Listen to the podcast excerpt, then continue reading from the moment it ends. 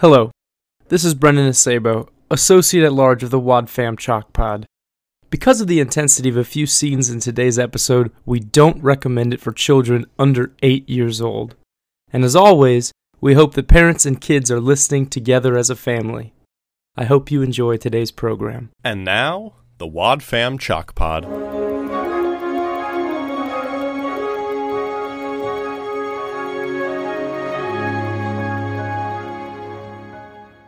Hello and welcome to the 100th episode of the Wad Fam Chalk Pod. I'm Dylan Weaver, And I'm Andrew Sabo. and we are joined this week by a very special guest. Hi, I'm Michaela Muller. Hi! Hi. Look at that! We're not excited about this at all. we have a guest! Her and it's a friend! I know! Who knew? The name was in the title. And we have friends! wow. Guys, they're friends with more than one girl. Yeah, yeah. Girl number two on the podcast. So, uh, yeah, we're we're here to talk about the next episode in the Rydell saga, which is episode 877, A Sacrificial Escape. We've already talked about it. Yeah, we did it before. If you want to actually hear what this episode is like, listen to that one. Yeah, episode 51. We talked about this episode for real. This episode, we'll touch on stuff, but we're also just here to hang out and goof off and talk about the fact that we've made a hundred of these. Yeah, yeah, it's, uh. It's gonna be fun. I'm really excited about this. The more that I was thinking about it, this is kind of well deserved. We've earned this.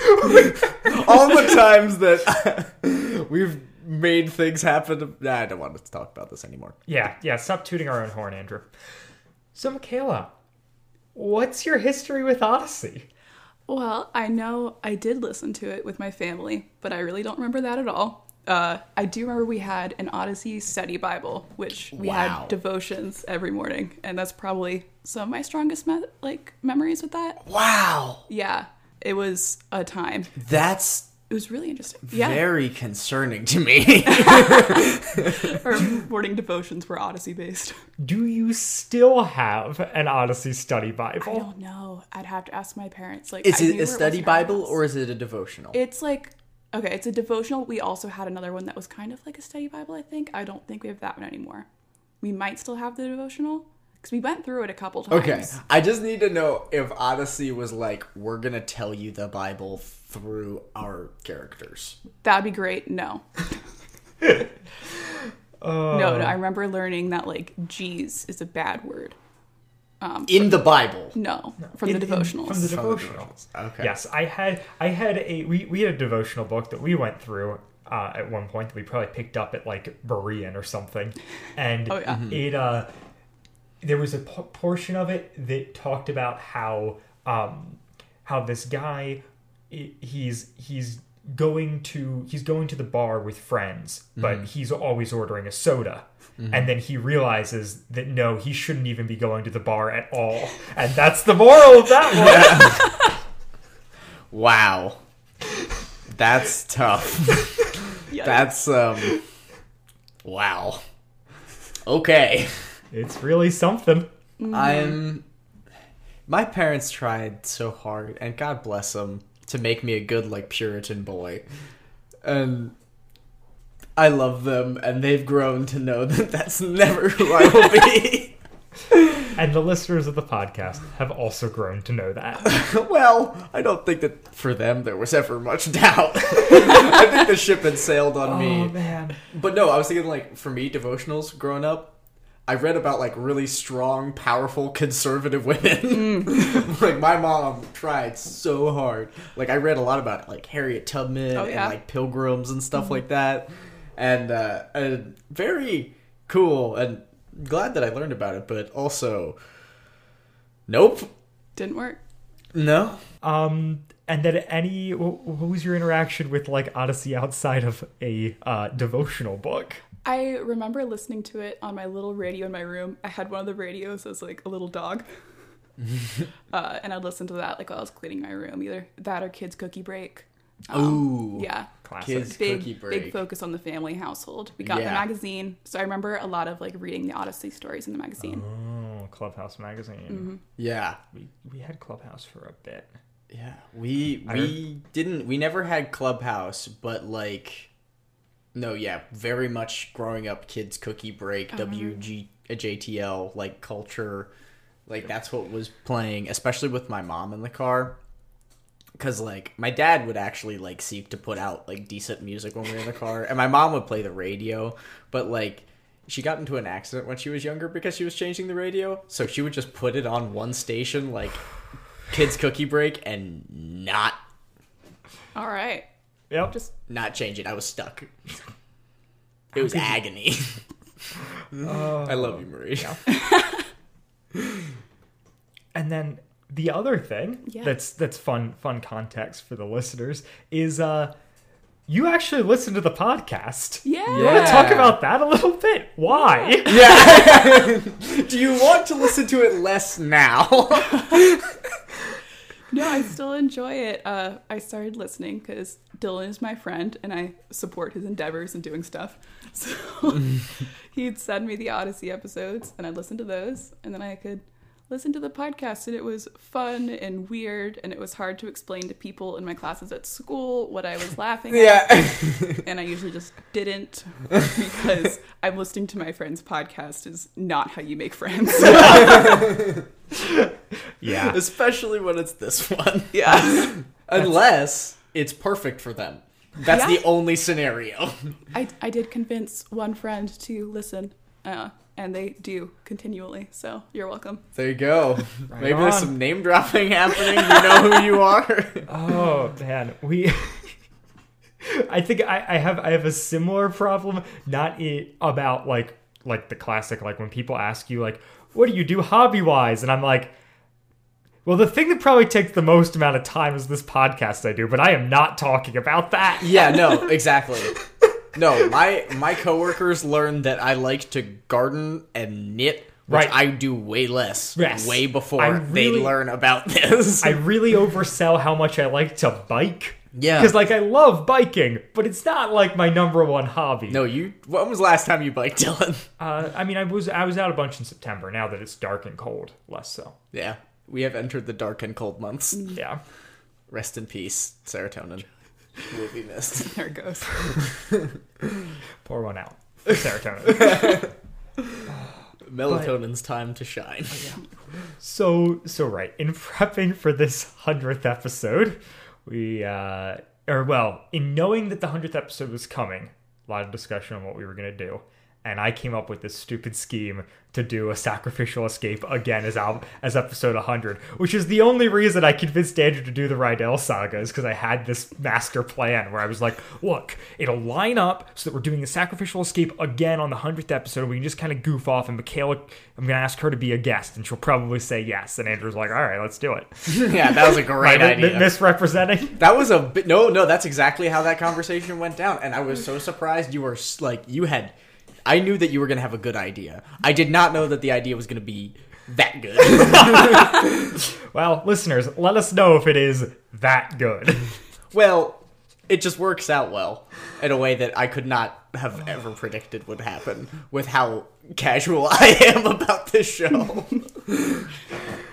I yeah, shout out to Dylan for all the work he puts into the show. Michaela knows. Oh yeah, it's wow. Yeah. Andrew makes it tough on him. hey, wait a second. what is this becoming? Oh, yeah. Yeah, This is your first time getting to hear an unedited episode. I know. Oh. Normally, I just get a screenshot of the names of everything taken out. I go, oh my gosh, how did they get anything done? Sorry. Just provide color oh. commentary. Yeah. So so to to and Andrew doesn't know that I did this, but so to to prep for this episode and and do do my retrospective and stuff. I listened to our first episode again. Oh my yesterday. gosh. oh no.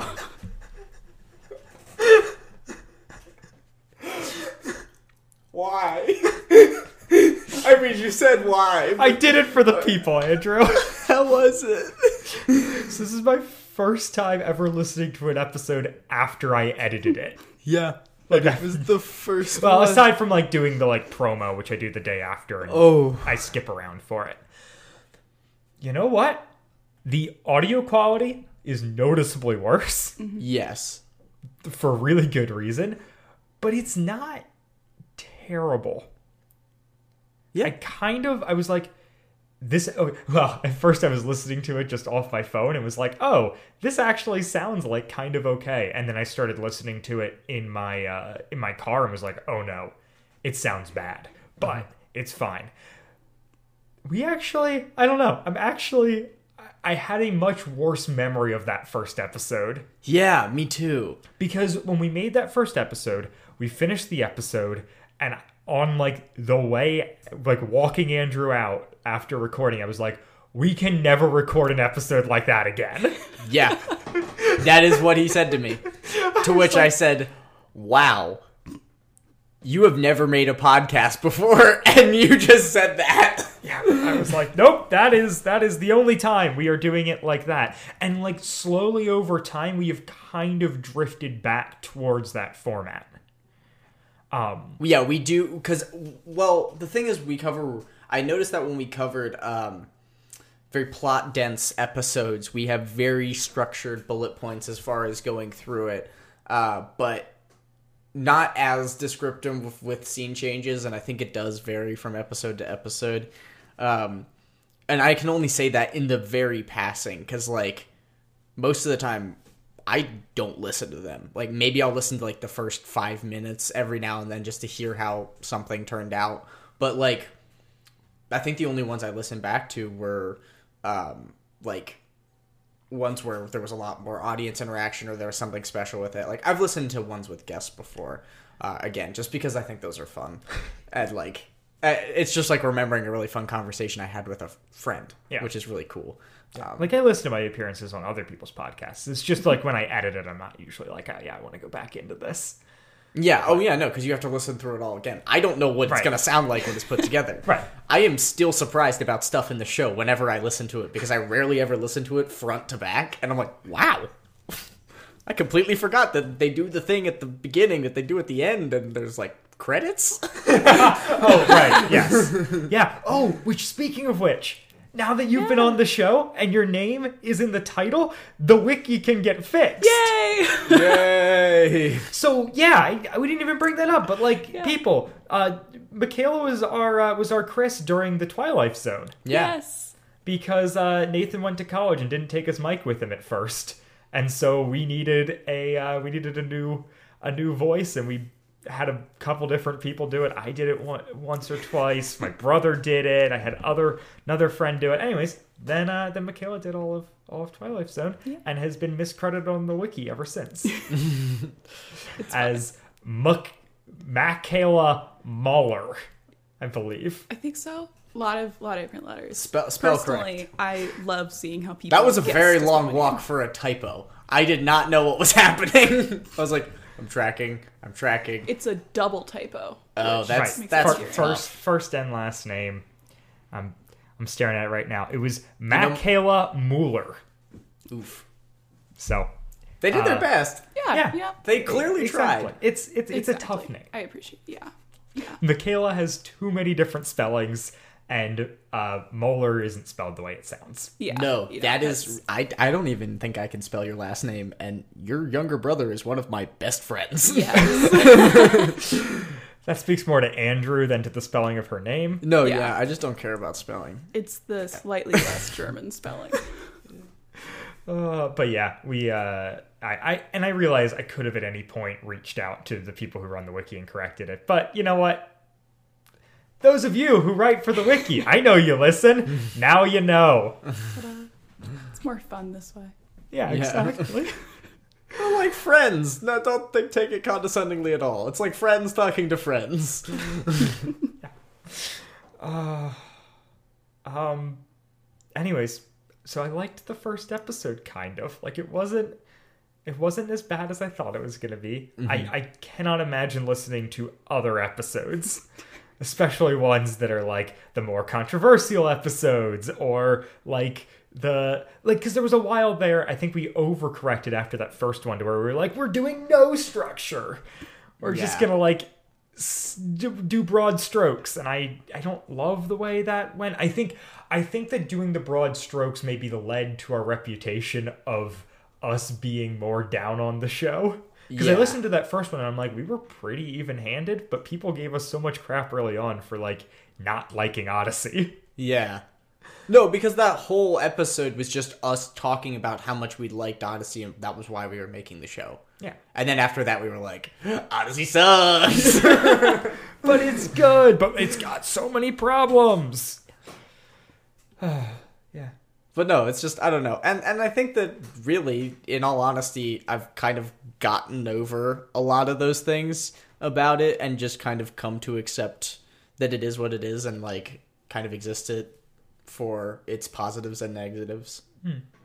Exist it? That's not No. the word I'm. Accept it. Accept it. That's what I was looking for. Yeah, I just kind of exist. Were you talking about Odyssey or our show?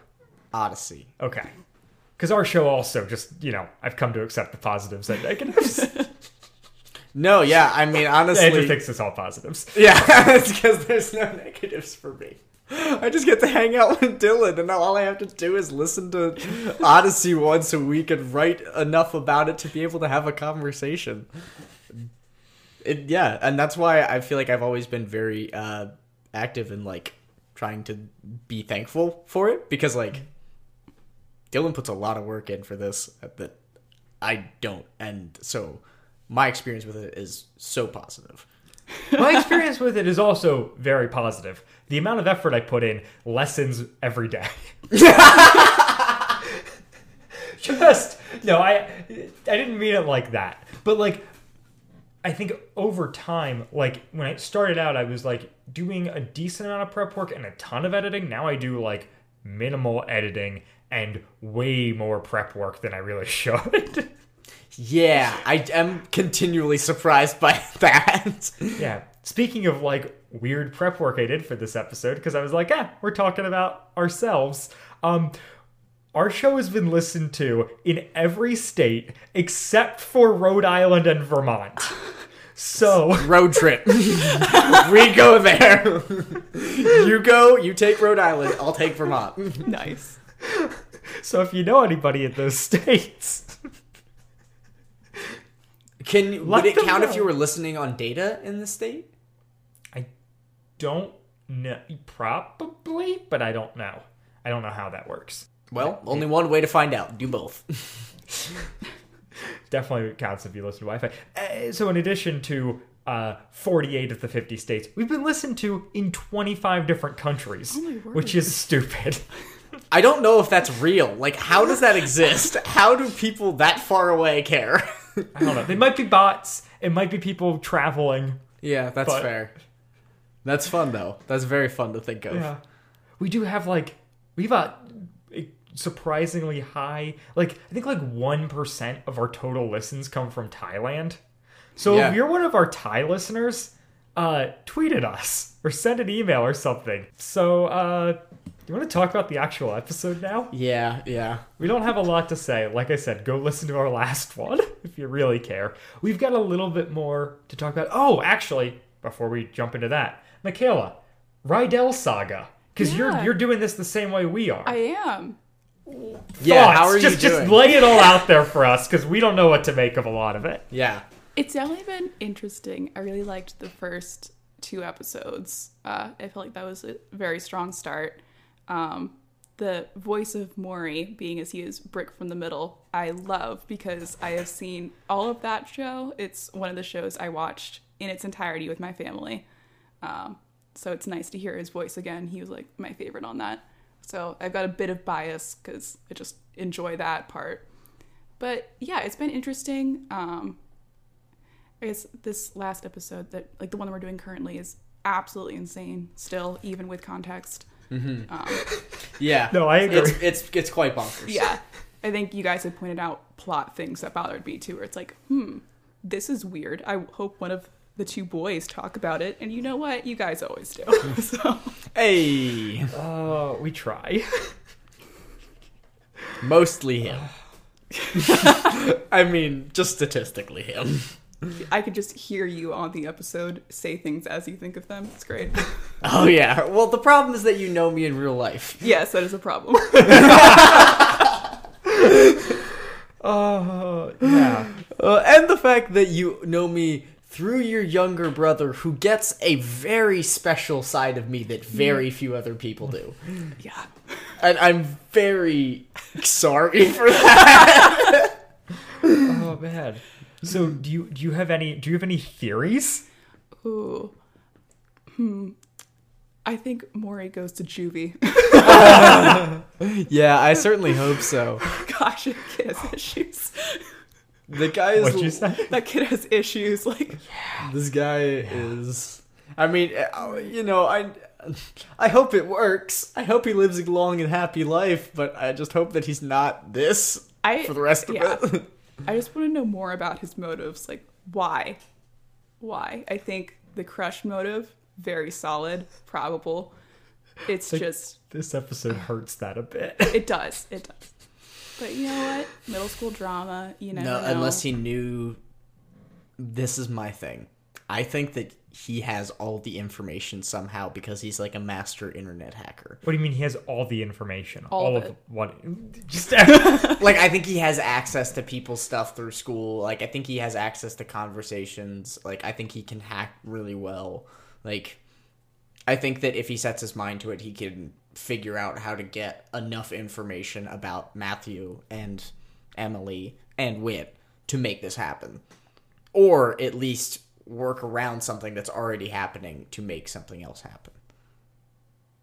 That might be showing my hand a little bit, yeah. which is kind of what we're doing. I was gonna say. So so I'm gonna race through some context of this one because I think that there is some interesting stuff that we may have hit on last time, but that is worth reiterating here. Um, one, it's an episode written by Bob Hoose, directed by Nathan Hoobler. Um, it aired on the AIO Club July 30th of 2019, which is a essentially a year after The Good and People, which was the one we covered last week. Um, that also, I mean, The Good and People does not have Emily and Matthew in it at all. It has been like two years or a year and a half or something since we have like had Emily and Matthew in a Maury episode. wow. So yeah, That's why it sounds so different. right. That is very important. Yeah, Thank that- you. that- I'm glad that you brought that up because I, as I was listening to the episode preparing for this, I thought that that would be very important information to have if, like, what the time period was like. Because if it's the same actor, wow, yeah. Yeah. he sounds like a different human. Yeah. Is he a different human? Is no, this I- one of the instances? this is this the- is the same this is the same Matthew actor as the last ones we've Uh, as like all the Rydell ones. yeah.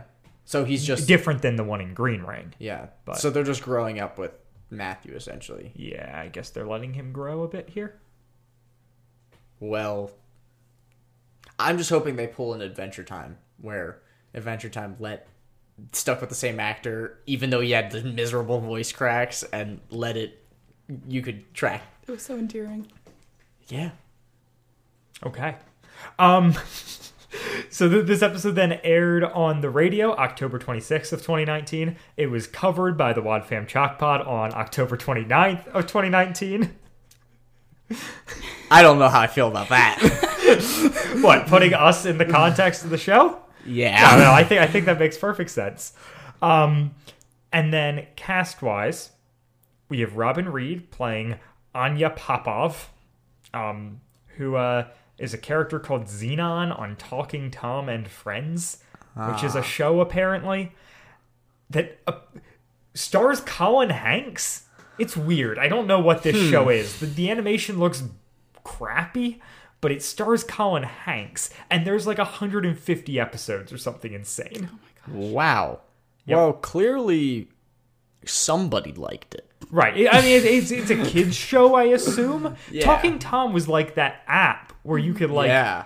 type text in it, and the Yeah, cat would would- talk to you, Yeah. and that got turned into a show. I maybe it's a different show using the same name and the name wasn't trademarked?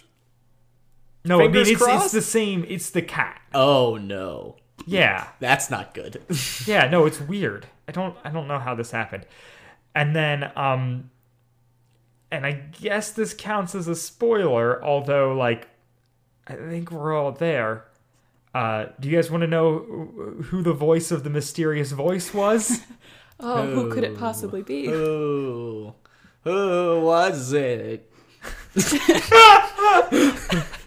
I don't know what I'm supposed to do with that, Andrew. Tell me. Oh no. Do you not know? what the mysterious voice, the actor? Yeah. I'm presuming it's the character Maury. Okay, yeah, yeah, yeah, yeah. It's Atticus Shaffer. Yeah, who yeah, I just Maury. don't know. I don't know Atticus Shaffer. No, no, no, that, that, that, that's fine. Actually, but Oh. I do remember that. That's how I know the name Atticus. Cool.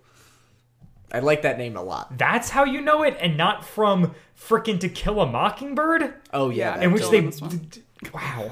Yeah. That's the famous Atticus. Yeah, but I don't think about to killing a mock. Well, you should. Right there. I don't think about To Kill a Mockingbird as much as I think about this because I make a podcast every week about Adventures in Odyssey, Dylan. Yeah, that's probably a reflection on us and the bad choices we've made.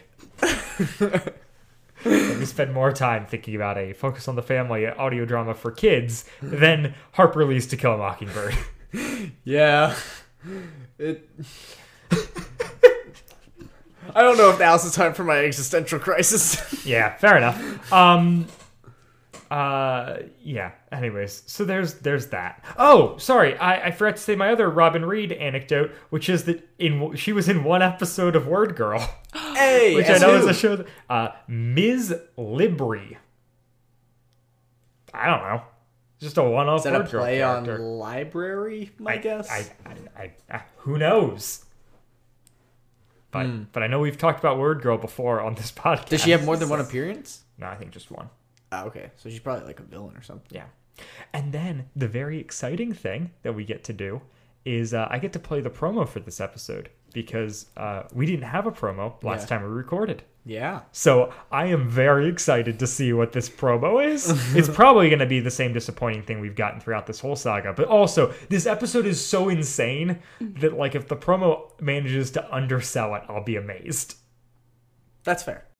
Next time on Adventures in Odyssey, a local business sets up a thrilling escape room in the basement at Whit's End. It's bigger than I expected. But things take a dangerous turn. Whoa! What just happened? The door slammed shut. But why? Nothing is an accident. We're all going to play a little game of search for your life. Hold on tight for the next adventure in Odyssey.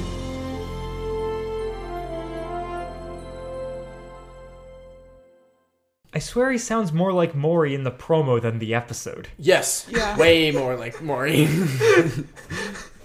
is there supposed to be any suspense of belief whether this is Maury or not for anybody at I don't any know. point in time? I It- get it. It's been two years, but like,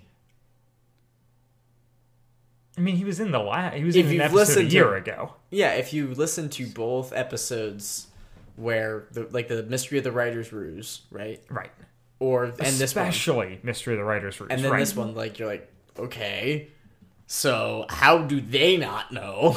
I mean, his Right. sister would, like, I feel like she would probably pick up on that. It does Well- sound like him. No, I. I mean, I think she knows. I think Oh, she's yeah. in that on that that that's that's the thing that it was fun listening through it this time because the last time on air you heard me figure out that Suzu's in on it. Yes. Yeah, That was like one of my favorite things in doing this show. yeah, that was gave him piecing together the mystery in real time. that gave him the first like bump of what got him into doing the saga. Like he was like, I love solving True. mysteries. We're gonna do that more, and I'm like, cool. I like listening to mysteries. Yeah. Uh, so so right. So pretty sure Suzu's Suzu's involved. Although I will say, listening to it in like with the other context of the saga puts you off of Suzu's trail a little bit more than when we just listened to it on our own and had no idea who she was. oh yeah, for sure, for sure. Which is weird because you think it would be more obvious in the fact that we know she's the Mor- Maury's sister. Yeah. But like their relationship makes no sense, and so that really fuels. It's because this. there's so little information about it. All we know is what Maury has done. We don't know anything about why it's happening or like what he's doing to make it happen. Like we just know that these things keep happening and we can pretty much always trace them back to him. yeah, and we have like a hint of his motivation at this point. There's love and there's testing testing Emily. Right. Well, it's the it's the like the practice what you preach thing, Mm-hmm. which comes into play again in this one. Yeah, but like, can we learn a little bit about the relationship with him and his sister, at least for plot purposes? We just know that it's weird. That's all Yeah. we know. Yeah. Is that like Do we ever find out more? I don't know. We'll have to find out as we cover Keep more episodes. listening. Which, um, yeah, we we got to figure out how we're how we're tackling that because I, I I had someone reach out and be like, "Hey, after you get to a sacrificial escape, do not spend any more time on the wiki because stuff is like just even looking at the context for an episode." I figured out how the series ends. Oh. And I was like, all right, I'll be keeping away. So we got to figure out how we're how we're doing that. I might get someone else to write stuff down for me. I don't know. We'll we'll, we'll figure it out. But I apparently, mean, what, apparently what the wiki is a, is a bunch of landmines. Right? Like I want I want the promo. I want the air dates. I want the writer and director. Okay. I kind of want cast, but if cast is a spoiler, I'm okay with not having cast. Yeah, that's what I'm thinking. That's- I think we drop cast for those. I mean, it's what three episodes? Uh, we have four more. Four more. Four more after this. One more, and then the three-parter. Yeah. Audience. It's probably unless it's really special. Well, I guess No, how I, we have yeah. I, I think I think yeah. I think we're just not going to be talking about cast for the rest of the saga until the end, and then we can go back through and and hit on. Oh, that'll be fun. Big that we missed when we do our Be like a Christmas present. finale. Finding all the weird people that was in this show. Yeah. So the episode itself, uh, I don't know. I don't. I, this this is a weird. This is a weird one to do. But what stuck out to you this time, both of you? Because this is the fun thing with having you on. is Yeah. you had the same experience listening to these as Andrew and I did. Uh, because you're not someone who's kept up with Odyssey outside of this show, right? Like, Yeah. like you're not you're not listening to an episode unless it's one we're covering, which is also the way I'm doing things. Andrew will listen to episodes out of Love. it's not that I don't love the show, it's just that it has become a little worky. Well, yeah, because you do a lot more work. Yeah. And I also have yeah, other stuff I'd rather listen to most of the time. That's fair. That's fair. And uh, yeah, I Yeah. I listened to Odyssey in interesting context, and ever since school has started, I have listened to like hardly any, except for for the show, for sure, for the show. For the sure, Enunciating is, sure, sure. enunciating is apparently sure, very hard for me today. Yeah. Anyways, what? How, how did I start that question? What stood out? Oh yeah. for you, for both of you, what's what's what's going on here? Yeah, I'd say again, like I mentioned, like Zuzu's gotta know that's her brother. So I think you're right on the sabotage thing, but like, why is she involved? If she doesn't want to be involved, I don't know.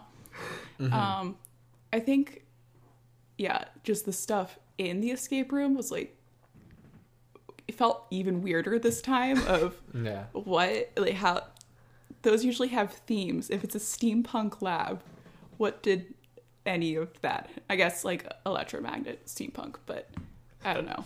At the end, it's like, why didn't Whit call the police? What is going on here? They Call the have cell police. service.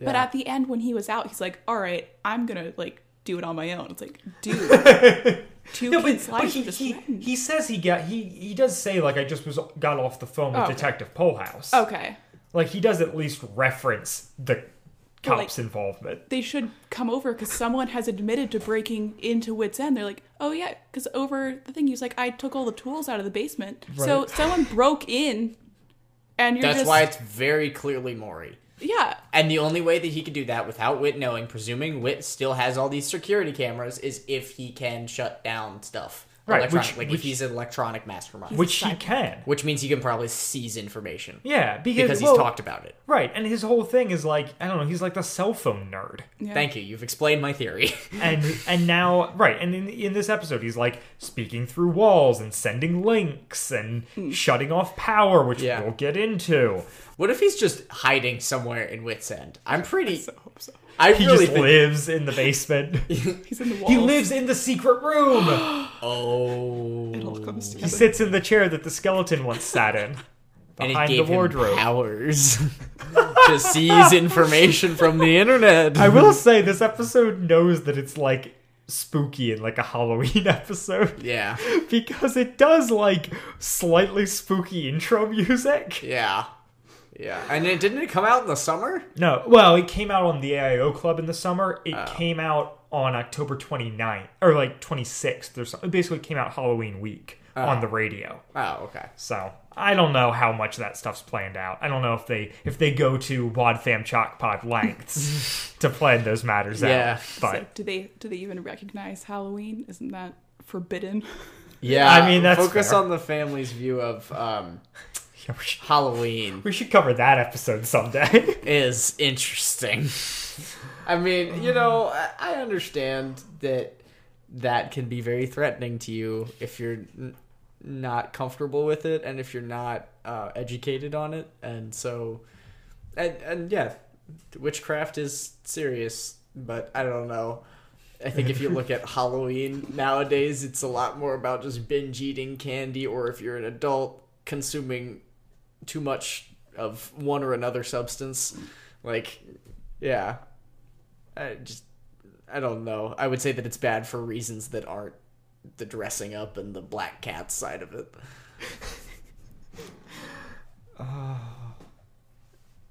Yep.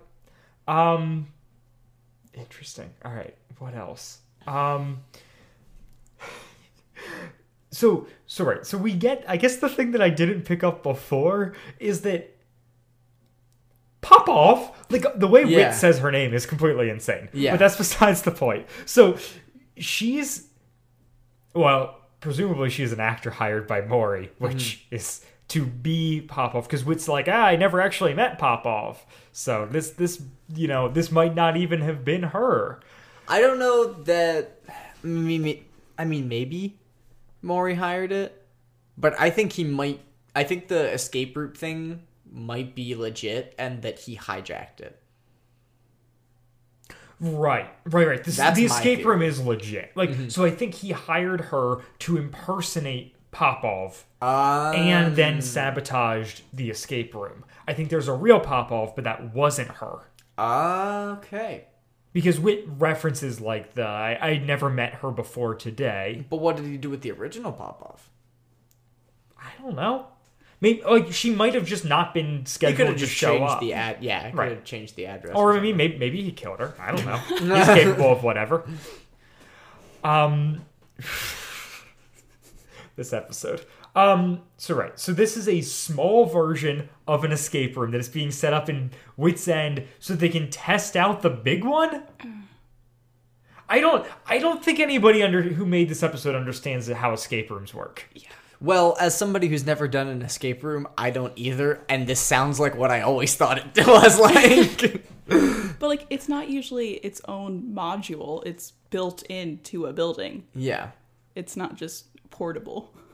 Yeah, I mean, no. portable escape rooms sound really cool and Right. probably a thing, but also She can make it and disable, and or the, her team can assemble and disassemble it within like a couple hours. pretty impressive. I mean, it is really impressive. Well, I mean, I don't know how many.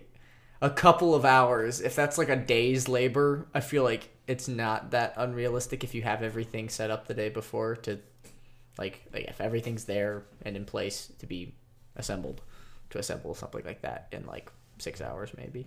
Oh, go. We'll go, gentlemen's eight to ten. Yeah. Eight to t- t- t- ten. I need a glass of water. All right, leave me alone. I will not. So I'm convinced right off the bat listening to it this time. I'm like, I'm really tracking with how Suzu's in on it. Hmm. She does this whole thing where like she's the one who brings Matthew and Emily to the place for the escape room. She then stays outside of the escape room and Popoff says, "Oh yeah, that's a good idea. You really shouldn't go in there until like cuz Suzu's whole thing is like I'm going to stay out here so that I don't cuz I would rather go in once it's officially opened." And Popoff is like, "Oh yeah, absolutely. I think that's the right call." Wow, she sends other children in there. yeah, yeah. No, it's it's real bad. It's mm, Like Suzu knows what's up. yeah. And like it comes up later when she says like he he um where she goes in the whole thing about like I- he took the oxygen he like he was sucking oxygen out of there where like it's like oh this clearly like she knew some of the plan but not all of the plan Yeah. like she knew to stay out of it Yeah. but also like was horrified by the degree which Maury went to which has kind of been the theme throughout Yeah. especially with the last episode Yeah. um true. uh yeah It's it was a lot. I mean, this episode, I the thing that this episode made me think about with New Odyssey is like Whit feels a lot less like a person nowadays and more like just an idea or like an authority concept. like like a figure implies too much personhood for Whit, but he's I like him and like I love his voice and like I think Andre Stojka's voice is awesome and I'm not mad that he's Whit. Um, and it's cool that they stuck with the tradition of doing it. Like I think he gets a bad rap just because he sounds different, but yeah, like it. I don't know. It was it was a tough episode for me to listen to again after enjoying it so much the first time and be like, wow. So knowing what I know now, this is just all like it's it's kind of more frustrating. I no, I agree. Like I didn't I'm on record as not particularly liking it the first time through. And this time I was like, "Oh, this episode is more ridiculous now that I like know the greater context." Yeah. Yeah. Cuz like it's not cuz we know it's also just like eh, granted, we don't know how things are going to end. But like the way we're wa- looking at it now, we've got like one kid who's responsible for all of this and he doesn't have like a plan. Like he doesn't have a motivation. Yeah, there is no trackable We don't get thing. it. Yeah. Like It's also a crazy change from like, oh, I'm going to test this person's ability to come through on money, or I'm going to open up some lockers to, I am going to tell two children one of them's going to die Yeah. and threaten their lives Yeah. and have other people watch. Yep. That's a big change. Yeah. Yeah. No, And- this guy is abs- this is the episode where he goes from being a very mentally unstable child with good intentions to a absolute madman. Yeah, I don't know if his intentions were ever good. Well, if he was yeah, no, he doesn't sound like they they- make him sound very evil for his intentions to ever be good. But like I'm willing to withhold some level of like you know, he just doesn't understand things and like he had such some like really bad past or something that made him this really bad person that we don't know about yet because we straight up don't know anything about him. I know, we know so little. It's like uh, I just yeah. Yeah, it is that weird thing of it's like we don't know that much more this time around than we did last time around. Like mm-hmm. we because I think because these episodes are so spaced out in how they aired and were written and stuff, the characters don't seem particularly consistent episode to episode, or like I don't I don't really feel like despite this being Suzu's like fifth episode, mm-hmm. I or fourth, I guess, I don't really understand who she is. Yeah. Well, because it's been centrally around Matthew and Emily. Except they weren't in the last one. No, no, they weren't. Like that's that's the weird thing.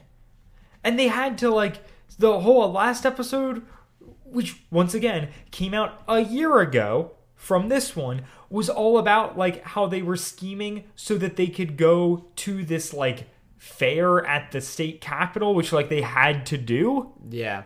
Is that going to matter?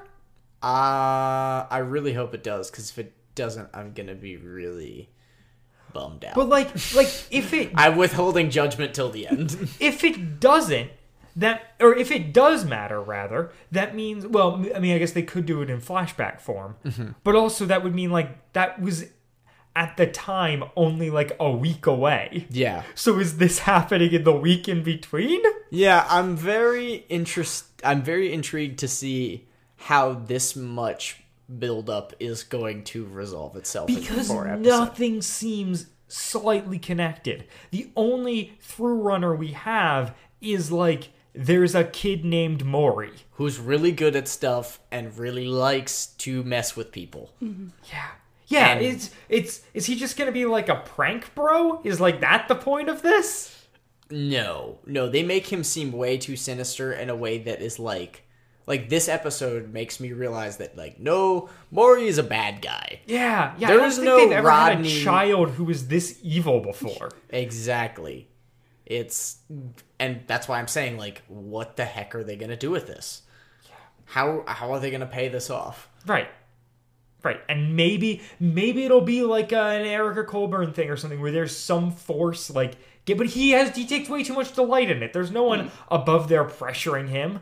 Yeah. Like ah, I I just I don't I don't get it. We the the thing where I was like, okay, his voice comes on and I'm like, okay, I I, I realize now that this has to be Maury. It doesn't super sound like him. No. And then he says the Oh, there's the girl detective I I know. You and your sidekick, you know, are gonna like get out of here. And I'm like, all right, it's Maury. We get it. Like, Yeah. Yeah, no, it, it th- that was the thing. Where listening through it again. Made it so abundantly clear one how little we know about Maury, but also how very clearly that it's Maury, and this whole episode is kind of based around some sort of suspended reality, which is that they're going to run out of oxygen, which like I feel like when I was in middle school, I would have known that there's enough oxygen in a room to last for more than. But granted, okay, for me, I was told at a young age that there's like enough air in a tomb to last for like three days or something like that. so like that made me realize that like oh, there's a ton of air around that you won't run out like Wow. even if you're sealed off for a while. right, See, right. my- Unless they're sucking the air out of Oh, the room, which is explicitly not happening. Yes. say my moment of that was on a show I loved and have gone back to watching only to realize that it is terrible. But two of the characters got trapped in an airtight trunk and are running out of Oh. oxygen, but we're still able to like make it for quite a while, even though that's a very confined space. So it's like, no, a big room. They're very much fine. Yeah. Yeah. What wait what show? A natural history. Ah, don't know. I still love it so much. Yeah, yeah. This this episode. Um. Oh, I got so mad again, and I had forgotten my rage at this line until Whit said, into or until Suzu said her thing of like, of like. What, what does this mysterious voice have to gain? And Whit says, No, the better question is, what do Matthew and Emily have to lose? Yeah. it still makes no sense! Well, I guess the thing that he's looking at it is like, why would this person attack children and isolate children? The, the question is, what are his motivations? Yes. It's not why. What are these people gonna lose as a result? No, and what does he have to gain? No. It's definitely what does he have to gain? I I hate it so much, and I had forgotten how much I hate it until I heard it, and I was like, oh my word. Exactly. That's why it's like really tough to hear a really good Whit that I really like uh, and saying good things, just kind of walking around being this like moral figure. Like I just think he's more poorly written. I guess maybe I don't know. Yeah. Or he's written in such a way that I think his involvement in the show is different now than what it was, and like I think that it fits to a new style of Odyssey that like I just am not a part of.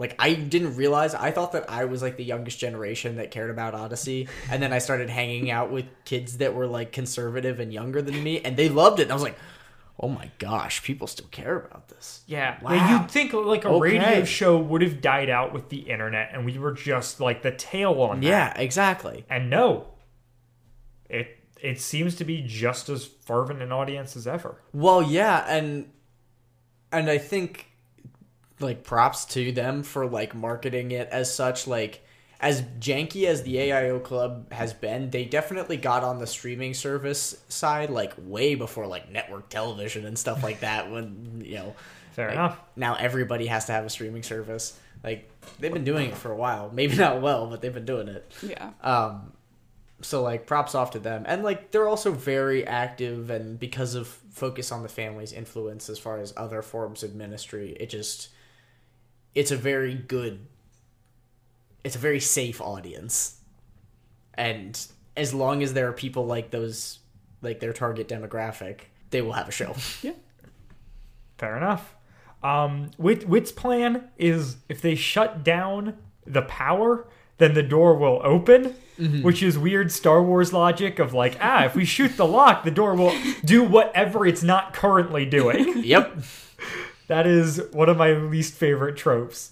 That I mean, I think it's hilarious, but just like if you're if you're a person who watches Star Wars, if It's the door is closed and they shoot the lock, the door opens. If the door is open and they shoot the lock, the door closes. Every time, it just does what the protagonists need. Oh, but don't forget the door is closed. They shoot the lock. It is now locked. yeah.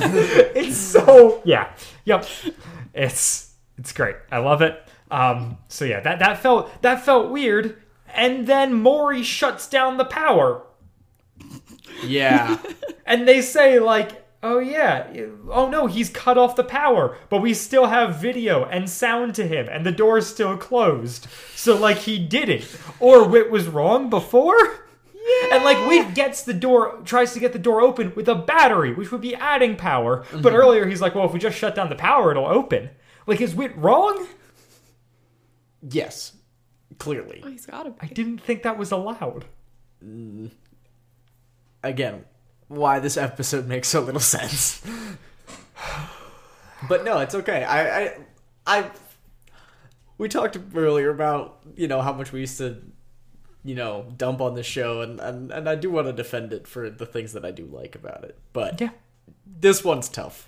I gotta say. This one is tough, and it's made tougher by the fact that it has a 98% on the wiki. Yeah. Well, and that's what I'm saying. Where it's like I think that I I think oh, I think it might be a better episode than the last one, oh yeah, which I really didn't like, but otherwise I have liked the rest of the saga better. Uh actually, mm, now I'm like I, I you weren't such a big fan of the Mystery of the Writers' Ruse. No, I wasn't, but I. Mr. Secret of the Writer's Roost was maybe less convoluted than this episode. Yeah. Both no, this is there's a lot more questions in this, and that that's what we're talking about. Like that's what is this possibly building to? It, it, it would be different if these episodes were released in a tighter amount of time and they were building for a longer amount of time. Mm-hmm. Like if it was like all these episodes came out over the course of like a year and there are like 10 more episodes after this, I'd be like, sure, I, I'm, I'm down for whatever comes. But the hmm. fact that this that this arc at this point has been going on for three years, they're five episodes in, and they only have four more episodes. I'm like, how how is this ever gonna work? I don't understand. They've they've made too many weird choices for it to come together into something that makes sense. Yeah, and maybe the whole point is just to enjoy it for what it is, and it's not that because I think that maybe that's just kind of the thing is that this character there doesn't have to be a connection for it. Yeah. Because you think about if it is that Sherlock Holmes style, each thing is very individual. And you have this character, and you don't really know a whole lot about it until the very end. And so maybe this is the, you know, the episode of Sherlock where he fake dies. Spoilers. Big spoilers. Wow. No, I've seen the whole show. no, I know. For anybody who hasn't seen the show. Well, it's, they're really based behind. off of really old source material. It's fine. yeah, It's been out since the 1800s. You can spoil it. Nice. this episode. Um. Oh, uh, so yeah, the other thing that the other big thing that comes from this episode is Matthew um explaining that like he's gonna leave the detective agency, which I think actually makes a little bit more sense having followed the Rydell saga. That's the part of the before. episode I like about it. Yeah. Like, that's what I like. I, I don't think- care about the escape room part. I think the Emily dynamic is just Yeah, the Emily Matthew thing is good. So good. Like it makes sense that he's been growing out of this. They haven't been doing as many cases. They haven't been as fulfilling, and he's got other, you know, other other pans on the stove. What what, what am I trying to say? other. Something on the burner. He's got stuff on the no. He's got stuff on the back burner. It's a different saying. I don't know. He's got Too many pots on the stove? No, that's just think too many cooks in the kitchen. no like Matt's Matt. Matthew's got other things going for him. Yeah. So like it right, it doesn't it doesn't seem as insane that he is that he is like, you know, ditching out on this now. Well, yeah, it does. Oh, sorry. They're older. Right. They're a good bit older. Yeah. Like you think how much you change between fifth and eighth grade? Right. Like Yeah. Two different Yeah. people. yeah, two different people. it didn't it didn't mess me up in the same way that it did the first time um and right the thing that is weird though is then him suggesting that she take on suzu as a partner Yeah. Maybe that's a no. i'm just like i don't get it like the whole thing is like and they reiterate it then like the whole thing is that matthew's supposed to have a crush on suzu but it doesn't feel like that thread's been carried very well No, not and then Emily has this this after he suggests that Emily says you're the one who thinks she's hung the moon No. Yeah. is that a thing people say Never heard that before. Hung the moon is probably some sort of like local colloquialism that we don't know. like like I I Hung understand the moon is like kind of like it makes you think of like okay, there's like they're really good. They're really powerful. Hung the moon kind of I was like, surely I just misheard this line. I'm just going to move forward. right well it's it's it's a weird thing where it's like I, I I can infer what this means but the fact that they are putting this into the mouth of a middle school girl and I have never heard it as a phrase before Yeah. and it's so so i'm looking here at it on wiktionary um, which says that it's to attribute someone with excessive awe reverence or infatuation which like yeah i could get that from it um, but one of the first occurrences of it was in 1967 I thought we Oh. hated the 60s. yes this is this is the only good thing that came out of the 60s it's not that old a saying in the grand scheme of things but it's by no means like in the vernacular that she should be saying this No, yeah, like what Where is that a grandma thing? I don't know. It's has it's an Odyssey be. writer thing apparently. Yeah. Uh, and then right the the rest of this is to is they do the whole insane oxygen thing where like because they're you know screwing up or breaking rules or whatever they keep sucking oxygen away and they it then comes to a point where Maury gives them like one oxygen mask and it's Yeah. like you have to you have to you know share and he's like you know like your scripture says you know lay down a life for one's friend and Emily winds up taking the mask and it's this whole like dramatic thing and I'm just like it is granted this episode has a parental warning but it is insane that this is where we're at and we find out that this was all a ploy but it is still insane that we have like a one character sacrificing their life for another and their children Yeah. like this worked when it was like Jack trying to sacrifice himself for Blackgaard. Yeah. It doesn't work when it's like two middle schoolers. Yeah. Well, and that's the kind of part where like I remember listening to it the first time and being like, "No, there's no way. There's no way." And then yeah. It's just it's it's very un-Odyssey in a way that kind of shows its colors. Uh when I think about what I like the most about the Rydell stuff, it's like all the school stuff has been really nice. And we haven't gotten school stuff in a while, and so I hope that there's more in store in that department because that especially that's why I'm really hoping it has to do with said retreat or the convention because if there's a bunch of school kids and all that, oh Yeah, no, that Nah, that is a great. fair assessment. Is I've liked the episodes less and less the further they've gotten away from Odyssey Middle School. yeah, yeah, their their school dynamics are just like so much better than everything else. Not necessarily that everything else is bad. It's just like what do you compare it to? For me, I just I've always been like that. Like yeah. yeah, So right, you and got then, characters and environments that you just love. Yeah. And then the voice is like, Yay, Emily, you didn't live up to my expectations. I thought you'd figure out the oxygen was a lie. But, uh, you know, this is all okay because it made you guys feel good. No need to thank me. Yeah, And it's like, real all gross. right, there's. not, not a fan. Right, there's your the good in people. Yep. I bring out the good in people. I Such a sacri- self sacrificial choice, Emily. Surely that made you feel good. No need to thank me. so many times he's gonna say good. We love fabricated childhood trauma. Mm, Yep. Yeah, can we get can we get an episode that's just them going through like PTSD after this id- after this incident? Can like the next episode just be like a Matthew and Emily go to therapy episode? That would be so great. It's just like one of those interstitialers, but it's them as a, at therapy appointments. Yeah, it's like it's one of my favorite things.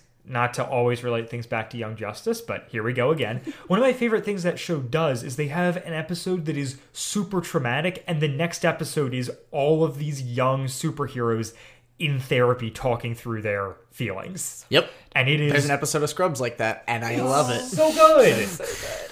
So good. I love it when pop culture acknowledges mental health in a positive way, even if the mental health itself is negative. Yeah, just go to therapy sometimes, guys. It's nice. Very pro therapy here. Yep. Big big fans. Mm-hmm. Anyway, What else do you guys want to say about this episode? Honestly, I think we've said too much. Oh, I'm sorry. You should have cut me off. No, it's okay. It, I, just I was like, what what was the new stuff that jumped out to me? And it was like, yeah. Oh, I'm just trying to tie this in to the greater plot. exactly, exactly. And it's hard because the ties are loose. Mm. These are not ties that bind. There it is. I, my mind went there. Thank you. Yeah, it's just it's completely insane, and then it just it keeps just being insane, and yeah, it that's pretty much it. Yeah. So, um, moving on here. What do you have for us next, Dylan? Well, I solicited well, we solicited Yeah. some questions from you folks, the Chalk Squad. Our and uh friends. Yeah. Some people we know in real life. So so Callback. so yeah. So that's that's a classic. Michaela, Yeah. do you want to be the question asker? Oh, okay. Ooh. this is an This interesting is dynamic. the list of questions. Um, yeah, feel free just to pick one out and ask it, and Oh we'll my gosh, Andrew and I Oh. will go for it. This is this is This a- is interesting. I feel like Oh, I'm on a game show. Yeah, yeah, buzz in. suddenly I have to make decisions. I'll just start at the top of the list. yeah, this is a bold move. Okay. Will you ever review the Green Ring conspiracy And who asked this question? from Noah?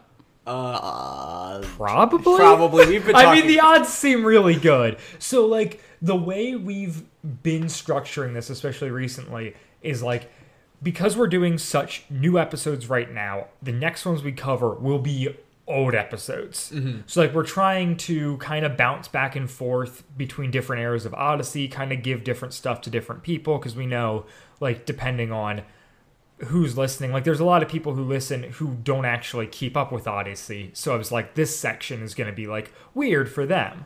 Um, so then, like, I'd love to go back and do like some classic stuff. We've got a couple different ideas we've been bouncing Yeah, around. yeah. Well, and because I think that. that it, it's an accurate representation of like what we are interested in, Right. and and that's the fun thing about it is like, yeah, we have Yeah. a very similar taste in Odyssey. right and like and like of course like i don't know green ring cons- conspiracy unless like our show just ends Mm-hmm. seems inevitable because it's like the only big arc that we haven't done at this point well, we've been talking about it since the beginning. yeah like it's one we both listened to the beginning of and i have no idea how it ends because they kept putting out episodes after i dropped off odyssey Oh, they did. Oh, that's right. There's aftermath we don't know about. yeah exactly Oh, I completely forgot about that. So- part of covering that. so like we're gonna we're g- yeah the, the answer is i mean i can't imagine we won't All right. Grace asked, "What writer do you like most on Adventures in Odyssey?" I mean, Kathy Buchanan probably. I was gonna say we we've talked a lot about Hoobler and a lot about Kathy Buchanan. I think Yeah. those are like both really high for the two of us. I like The two of us. I like McCusker a lot as well in certain episodes. Yeah. In other ones, I'm like, hmm.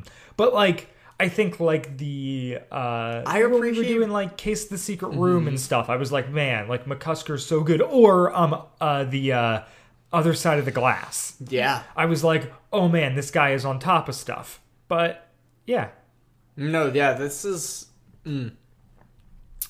I think yeah, Hoobler's really good. I like Lollar did Blackgaard, which is really good, and I think that like as much as you know whatever mixed feelings you may have about uh, his stuff, I mean, I think that he's really good, and I really like like that's even the writers I don't like as much have written some of the most iconic episodes in my mind. Yeah, no, that, that's that's absolutely true. And like, yeah, I think I think one of the reasons is like like Kathy Buchanan, Nathan Hoobler are both like big writers during like the era of the show Well, and I think that they I really like. Um, and so like it made it made a little bit more sense, and I like the the like Kathy Buchanan's re- writes Connie better than anyone else. Yeah. like her Connie and Mitch stuff is really good, and it shows. And every like, time. and we are often disappointed by, you know, Yeah, the writing of Connie. Yeah. No, that's 100% accurate. All right. Unique asked, why do you make the podcast and what inspired you to create it? I mean, I think we, we, we talked about this a little bit maybe in the in the Blackgaard finale episode. Yeah. Um that uh a lot of the like I don't know, like the the kind of ignition for this podcast to happen was an episode of Good Christian Fun about Adventures in Odyssey. Um where they covered the Love is in the Air episodes and that really like pushed me into like actually making this a reality Um, what, what what I mean like I feel like that was what ignited me to make this what what what did it for you Andrew I have just always liked making podcasts. And so it was like coming to me with this podcast idea with like it was just I don't know. It worked out perfectly because it allowed me to do exactly what I was good at at the time and it didn't force me to do anything more than I was good at at the time so it wasn't so demanding that I didn't have to like stop doing other things which historically is what happens is that like podcasting is a hobby for me because being a creator uh, and like making things is like a hobby. It's not something that i do every day. It's not something that i like prioritize in my life that mainly. It's just like it's a fun thing that i can do and that i like that i do um but just kind of as a as a small part of who I am. And so like this was just a really great environment for me and as it's gone on, it's been really wonderful to kind of feel like I'm involved in an internet community. Like I grew up always wanting to be a YouTuber. I always like wanted to do all that. Like I tried, like I wanted to wait you wait is there an Andrew Sabo YouTube channel we don't know about No. oh No.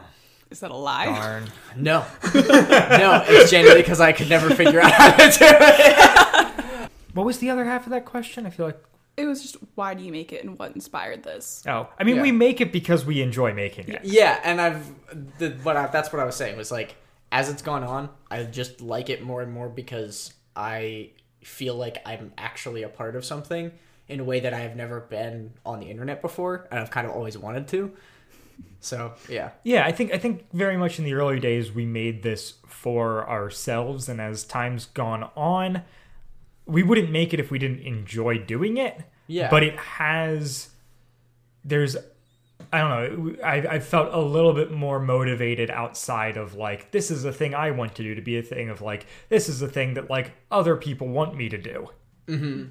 So, well, it's just it's gotten more fun. yeah. like there's just always new things and things are changing and you know we get an email from somebody else that we didn't expect to you know and and it's really cool for me because i'm a people person so like meeting different people is nice Lynn asks, what is the best and worst thing Odyssey taught you? i think that it told stories in a way that was really cool to me like i think the premise of odyssey itself was really great. Like the best thing that odyssey taught me i don't know if it was a, a moral from an episode or anything like that but i look back at it and i'm like man i was really just a kid that was thinking about like the afterlife a lot because i just liked the show you know? And like i would think about stuff like that all the time and mostly because of this. And i think that that kind of changed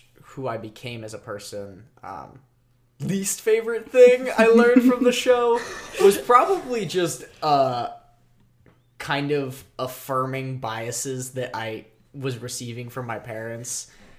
And like, you know, just a really small example of that was like my parents when I was young thought that Pokemon was satanic. I wasn't allowed to have anything. Yeah, really yeah, good either. yeah. And like that's I, me saying that. Like I'm sure that somebody else that's listening to this is like my parents too. Like because there was for some reason this like rumor just in the conservative church at the time that uh or like the evangelical church or that that Christian subculture that like anything that was anime was like of the devil because there are animes about weird stuff and it's just different. And then they made it about evolution and like stuff doesn't evolve. And it's like no you just don't like it because you don't think that it's interesting and you don't want to spend money on a card game. And Misty has a crop top. misty does have a crop top yeah And that's caused many a Christian man to stumble. yeah that's it's oh gosh I'm sorry. Uh, oh, so that we learned positively and negatively through Odyssey. Um, I mean, I don't know if it counts as like something that we I learned because of Odyssey, but like the greater impact of Odyssey on my life has like I don't think that I think that Odyssey primed me so well to be a person who enjoys podcasts. yeah. Oh yeah. I think the reason that like I am that this even exists and that I make a podcast and also the reason that there are like so many Odyssey podcasts mm-hmm. is because like having kids grow up on an audio medium mm-hmm. like then primes you for like like continuing to contribute to or consume stuff in that way. yeah Right. I think that's just like a way the show has impacted my life. I think for the better. Like I like Oh, yeah. I oh, like Oh, yeah. the world of podcasts. And then like negative stuff. I don't I mean like there's it, it's it's it's hard to like isolate something and be like this bad thing that I thought came from Odyssey. exactly But like it definitely like impacted my view of like Dungeons and Dragons. It's like like the, the like easiest like across the board. Like I can point to Odyssey and be like, that was the thing where I was like, oh no, these games are evil. Like Well, and the thing, uh, and the thing that I guess I would kind of like to say is that, as somebody that pushed, like, calls it for what it is now, it didn't sit well with me the first time I heard it either, mm, and, right. and in ways that I'm only now understanding as like an adult. But like, I think the parts about like modesty that's is the best policy that's still upsetting to me is what was unco- I was uncomfortable with about it as a child, which is like, why are you making such a big deal out of this?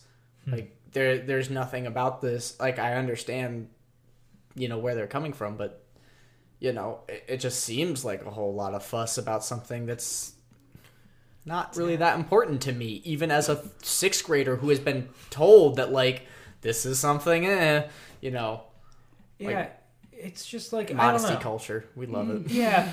I made a whole list in my phone listening to that of things that have directly happened to me that are referenced in that episode. Yeah, yeah, uh, yeah. I went to a Mennonite school, yeah. so a lot of that was very much drilled into me both by the school Yeah. and just by people around Because you had uniforms. no, No uniforms. I refused to go to a school with uniforms. I was at, I'm so proud of you. I could not be controlled to that level. I was so against wearing skirts at the time. I mean, not that I like wear them a lot now, but when it came to just like covering your shoulders and everything, like I had a dress like for my school graduation that was not quite cap sleeve, so it mm-hmm. ended like right at the shoulder, and I was not allowed to wear it without a cardigan. Or just Wow. we were we were told like before every like school event, like all the stuff that girls had to go through while trying on dresses of like we were even told like, hey, when you're in the mirror, like jump and make sure it's not too distracting. So we were also always told like to expect it from guys. Yeah. and like told that we were expected that guys Just believe the worst about like, everybody do all the time. about that. Yeah, that But everybody just wants to. Yeah. it was super gross and like as a girl, how am I going to be friends with guys when like you're literally told however much skin you're showing, a guy will always be thinking three inches further. And, like that's still in my head. Like what? Y'all got mathematical with it. Yeah. It was so I much. have never thought that mathematically about a Oh, Oh. Be like, Good. you imagine? Oh, point of this like the like negative aspects of it what and whatnot are like it's hard to know how on a whole odyssey has shaped like the way i view things because mm-hmm. it is like hard to separate from my own identity mm-hmm. and i like to think like no it really hasn't had like that much of a lasting impact but i'm also like i spent a lot of time with it so there's probably stuff that i could attribute to odyssey if i really like dug into it. Mm-hmm. But i'm like yeah for the most part i don't have like there i don't have feel like there's a lot of like stuff from my past that comes up and i think of with odyssey negatively. I think there are odyssey things when i look at them like when i listen to them again now i'm uncomfortable. Yeah, but i don't think i did anything with that information as a child. I think Yeah, i was just kind of like eh whatever. It's yeah, it's solidified things that I were I was already told. Right. That's- that would be the and only if it- thing that and I if it was something that like like my household was pretty light on like a lot of spiritual warfare stuff that is heavier in Odyssey, and I think I just like was like, well, yeah, it's a fictional show, whatever. Mm-hmm. Like I don't think that that it had that much of an effect in that way. I will say like there are passages of scripture or like verses and stuff that I know because of Odyssey and because like I Yeah. listened to Oh them so gosh, yeah. much that I got them memorized. So like that's kind of a positive. No, yeah, Um, when they talk about like the you know storing up treasures in heaven, like I think about memorizing the Bible in that respect and like for whatever nonsense and shenanigans are in it, there's definitely like just a being in that culture makes me just know the Bible better Yeah. and like I have better, more complex understandings of Bible stories than kids who didn't participate in this did, and like it allows you to empathize with characters better. Uh, you know, depending on how they're written, but obviously, like it's yeah, like Yeah. It gave me a lot of like just biblical knowledge of like even if as we've talked about in episodes with Drew, stuff isn't like a perfect one for one good retelling of the story, but it's still like the broad strokes of a lot of those stories Exactly. or so ingrained in me because of this show. yeah, yeah, yeah. All right, there are several here from people asking about other guest hosts, uh, either them or other members of the Chalk Squad. What are some thoughts on that? Possibilities? So it's hard because it's like I'm not a hundred percent opposed to the idea. I think there's a circumstance in which it could work. Yeah. But guest episodes are really hard for Andrew and I. Like Yeah. I have so much fun with them, but there's a reason that we only do a handful a year mm-hmm. because they are hard to plan for. They are so hard to schedule because week to week Andrew and I struggle to get stuff on the schedule to make the the episodes come out Yeah.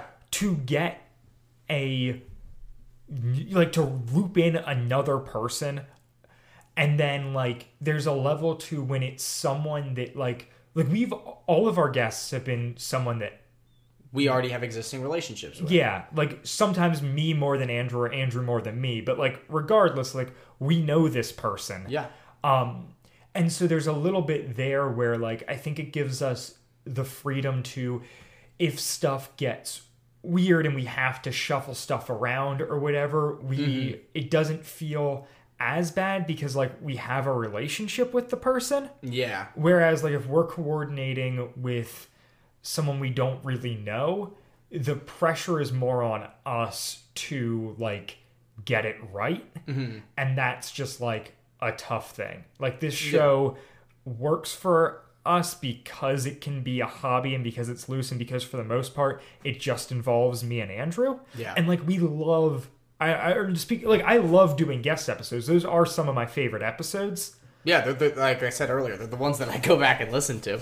but it is but they are just they require so much additional effort mm-hmm. and then like the added thing of it being someone who we don't have a relationship from who would be be a remote recording managing their sound quality just all of that stuff is it's just enough of a barrier that I'm not like oh yeah let me like get on it Yeah.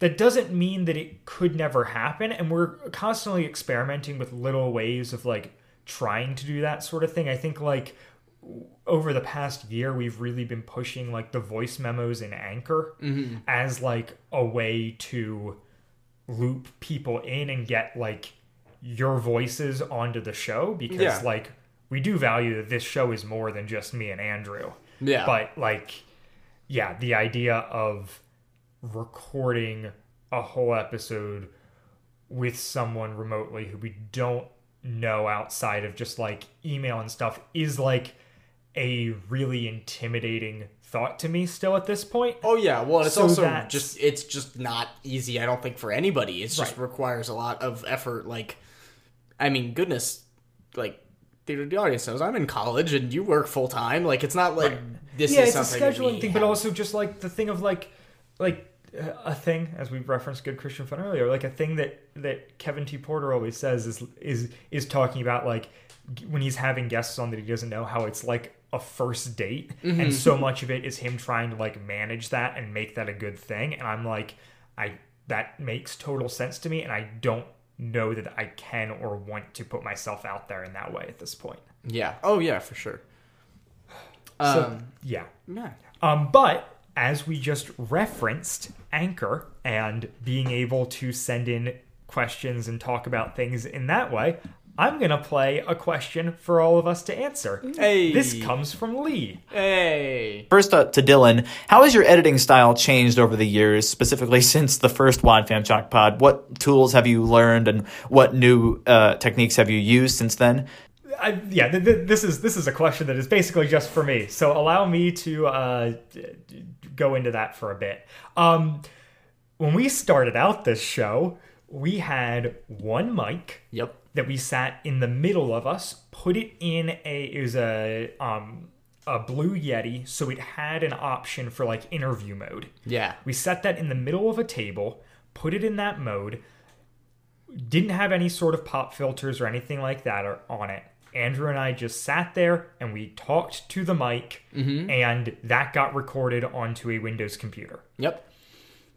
uh it was rough and a- after that first one i was like okay what can i do to like make this better and so like we switched to we switched and got a pop we actually we ran two pop filters on that one do- on that one Yeah. microphone for a long time Yeah. um and then at a certain point andrew got a microphone and we could start doing two and then well, no. So we started we started recording what in August. yeah So in December that year, I got a Yeti. yep So, then it, we had the show had been out for about three months yeah um, when I got my Yeti, and then um, Dylan's brother also got a Yeti, which made it even easier because I didn't have to bring my mic every time. Yep. uh, yeah. to so we- we, kind of co-opted that from him. I think. I think the the Nathan first episode with Nathan that that Christmas Mm-hmm. special we did um, had we we used two microphones to record three people, which was just like was really weird.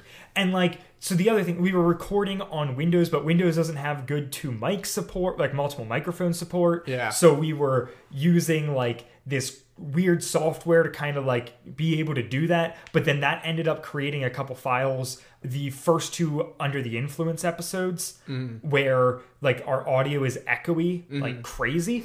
and actually, uh pull behind the curtain, it's actually like we recorded like five episodes like that because we were getting so good at getting ahead and banking episodes Yeah. that I hadn't started editing them. Yeah. And then I realized, oh shoot, we got to go back and re-record. Yeah. So I think over the course of the show, we've re-recorded like I don't know, maybe like five episodes total. Mm-hmm. Um. So yeah. So that uh, I would say we've gone at least on the tech end of things like that first the first six months we really got to a place after that where we were kind of like pretty well set Yeah. And- what about like uh, like style wise?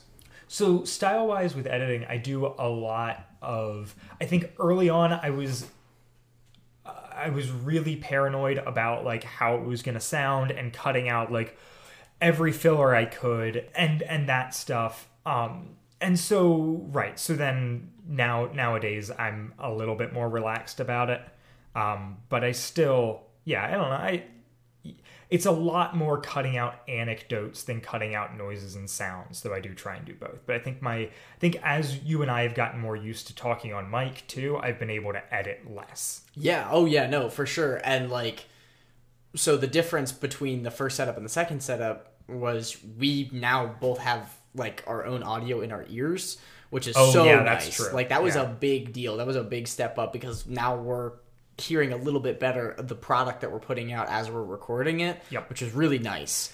yeah live monitoring who knew Yeah. it's uh it's been it's been great for that. So um i think lee's got a question for you then as well andrew oh dear. Question number two for Andrew How do you have such a devilishly attractive voice? Uh I do I?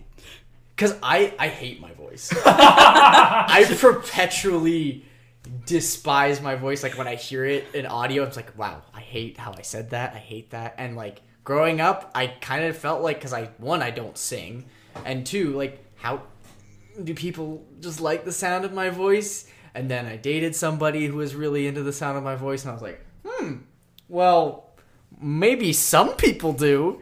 And then when we did the podcast, other people said, I was like, why? Because it doesn't connect.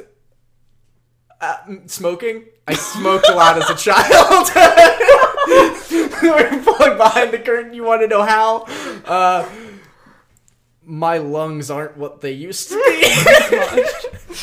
oh well Lee, just don't do what I did. Do it a better way.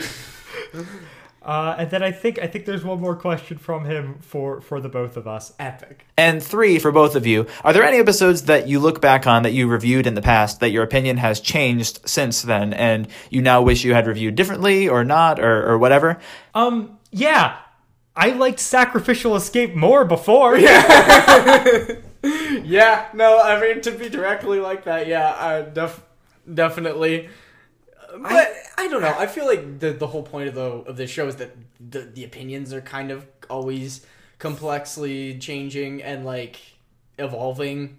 Um, because for so many of them, it's not the first time we've listened to them either.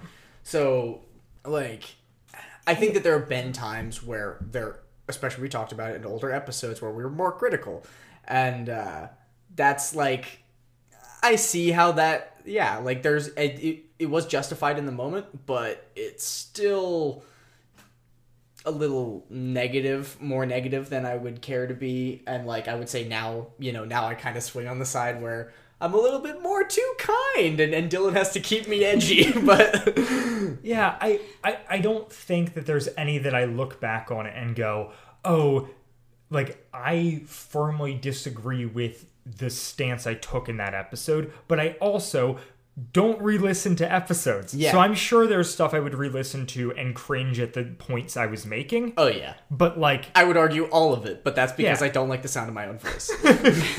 as established. um, M- M- Michaela, do you have do you have one more question for us? Yes, uh, from Odyssey Moments. Have you tried a Wad Fam chalk sod? no. I have not either. So is that a chocolate malt soda? So it is Because a- I've had those. It's a like I it seems like club soda, chocolate syrup, maybe some ice cream or something. There I've seen recipes for them. I think there isn't like an official focus recipe and I'd like to pitch the idea that maybe we do a bonus sometime where the two of us do like a cooking show in audio form Please. and make ourselves Wad Fam Chalk Sods and then talk about how they taste and maybe even do a couple more listener questions then seeing as we're not going to get to all of them now Yeah, no, for sure. I love the idea of that. That sounds like a lot of fun. And yeah, are we gonna do like lapel mics or something? Like, is this gonna be like? I, like I don't know. We'll, we'll, we'll have to we'll have to game it out. We'll out. figure it out. We'll I'm- figure it out. I am I am open to that as an idea it. for Yeah. the future. I've had chocolate malts. If that's what a if that's what a chocolate soda is, which is just soda water and like heavy cream, I'm pretty sure, and chocolate syrup, um, and then like whipped cream. yeah, I think that's probably pretty close to what it is. But yeah, we'll have to we'll have to play around with that. Um, so I don't know. Look for that in the feeds. That might that might happen at some point. Yeah, yeah. But firmly no. Never. All right. Okay, two two other things. Okay. I know we have been recording for so long, and I'm sorry for holding you guys hostage. two other things we got to hit on before we go No, out it's here. okay. Two, just because it's the hundredth episode, I want to establish this. So we've talked about this entire episode that this is the hundredth episode. Mm-hmm. It is in fact our hundred and second review. And it is our 101st episode being covered because we already covered this one. Because we did not include the Christmas episodes, are both considered bonuses. Yes. I'm stating it now for the good of the order that going forward, we will not be Shake calling whatever episodes we do for Christmas bonuses. It made sense that first year. We did it the second year for consistency. I'm killing it. Yeah. If we recover, if we cover a whole episode of the show, it is going to be a numbered episode. I don't care. That is what I am doing. Cool. This is the way. This is the way. This is the way. Um, the other thing with that is I am going to be going back through, probably while I edit this episode, and doing some tweaks to the nonsense numbering of all of the of all of the episodes. So for people who who listen, those Christmas episodes are still going to say bonus, but I am getting rid of the season numbers because they drive me up a wall. It was one of the worst choices I made, and I just want to establish for everyone else that starting probably when this episode is live, there are no more season numbers. We are a one season show. that is that. I am so tired of being like so we just started a new season like five episodes ago, but now we're covering something different. Should I make it a new season or keep the same one? I don't know what to. Who cares? No season numbers. There's no reason this show needs to be seasoned. I like seasoning. Dang it, Andrew! It's low hanging fruit. Final question: What are your favorite seasonings? Go. Taco. Rosemary, basil, uh, hot sauce from Taco Bell. So that's that. And then the last thing, big announcement. Mm, Can I get the drum roll? Uh, I I will digitally insert a drum roll Yeah! With Andrew screaming over top. We've got an actual merch store now, folks. Yay! I don't know if anybody asked for it, but it does exist. We have You've asked the, for it. yes, I have. we have in the past sold shirts and other merch through my personal TeePublic store because I already had it set up and I just had stupid one off ideas and decided to throw them up and we haven't really talked about it on the show. So going forward, we have an actual merch store. It is teepublic.com slash user slash wadfamchalkpod. So we're going to have that store um, where you can go. There will be a bunch of different designs, some returning from before, and a bunch of new ones that I've been working on, and maybe other people have been working on. We'll get to that in a moment.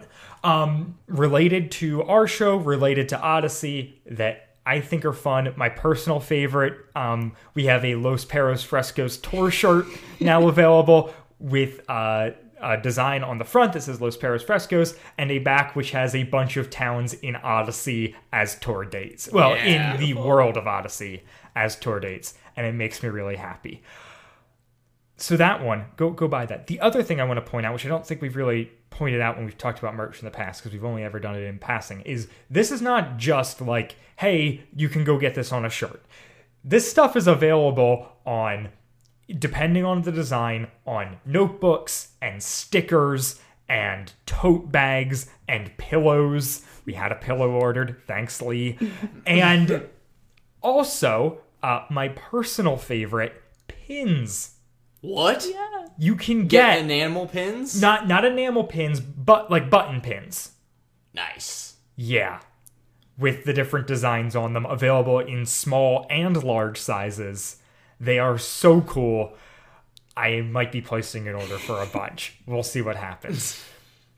The other thing is if you are listening to this in the first 2 days when it goes out, there is there is currently a discount on all items in the store. Hey. So get them now when they're cheaper. We get a smaller cut, but I don't care because it's more exciting to see you guys having them on your bodies. yeah. So send in pictures. You don't have. I don't need like faces or whatever. But like we'd love to see if you got like you know a backpack with a couple pins on it, or Yeah. you know this is the pillow sitting on my couch. Whatever. Like I don't know. It's it's a cool way of us to connect with you. I may have mentioned that I did not design all the shirts. Uh, Michaela, would you like to talk a little bit about that? Yeah. Um, well, I happened to be in school for graphic design and I enjoy designing stuff. So I've been working on several different designs for the Wad Fam Chalk Squad.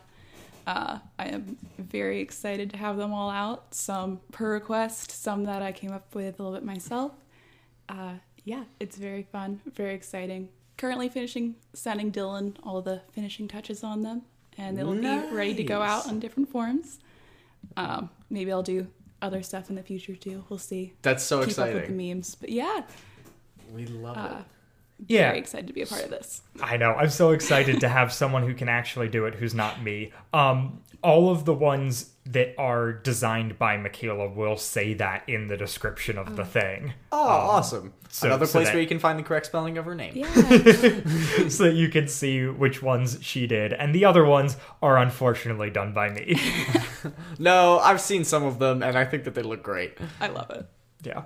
So I'm, I'm excited. The, the thing that I like about this merch, as somebody who is very open about his fashion consciousness, is they're shirts that I would wear regardless if I liked Odyssey or not, and that's what I think is good about them. Like it's it's a good shirt that looks good, and also it's a cool joke that nobody that doesn't watch listen to the podcast will understand, and nobody who doesn't listen to the podcast will think twice about. there you go. It's it they're yeah, I'm I'm I'm pretty proud of them. I I like having them there. And yeah, uh it's a it's a the uh, yeah, it's an option for you guys to support us. Um but also like get them because they're cool shirts. Yeah. No, that's that's my biggest selling point. You can I want like obviously I yeah, I just think it'd be really cool for yeah, it's very strange that I'm proud of the design. I was I've been very skeptical for a long time. We've talked about merch and stuff like that and being like, "Oh man, there's so many cheesy podcast shirts where it's like, well, that's whatever." But then like once these actually came through, I was really surprised with how much I liked them and I was like, "Oh, all right. And because I've I've gotten shirts from TeePublic before, they're really nice. Yeah. Like TeePublic does such a good job. Their site is so clean and they do discounts all the time. So it's like it's way better than I've used Nerdfighteria. I've do, used other places that just for creators stores. TeePublic and Redbubble are the creme de la creme. yeah. So I'm really happy about all that. Uh, I guess, Michaela, do you have anything you'd like to plug? Uh, I guess you could follow my personal Instagram, which is Muller Michaela. At some point, I will be making pages for my art, as I guess that's something I have to do. And Yeah! be comfortable with uh, people seeing what I'm doing if I'm going to attempt to make a career out of that. So I'll make Dylan update stuff and plug that uh, whenever I end up making it. yeah. Absolutely. I pretty much just occasionally use my Instagram. I don't do much else, so. yeah, Awesome. Follow me there. Will there be links in the description, Dylan? Absolutely. As Andrew. always, Have you met me? faithfully. We will we will make sure to put links in the description and Spotify finally supports links in podcast descriptions. that. So Wow. if you're one of the like 30% of our listeners who listen on Spotify, you can now actually take advantage of the links. Have fun with that. So we will be back. Christmas. We needed this. So we will be back in a week to talk about episode 885, Further from the Truth. It's going to be an episode. Bye, guys. Bye. Bye. Wadfam Chalk Pod is a presentation of the Lidditz Podcast Co-op. Follow the podcast at Wadfam Chalk Pod on Twitter and Instagram, or email us at wadfamchalkpod at gmail.com. A Sacrificial Escape was hosted by Dylan Weaver and Andrew Sabo, with special guest Michaela Moeller. It was edited by Dylan Weaver. And I'm Nathan Haverstick, thanking you for joining us for 100 episodes of the Wadfam Chalk Pod.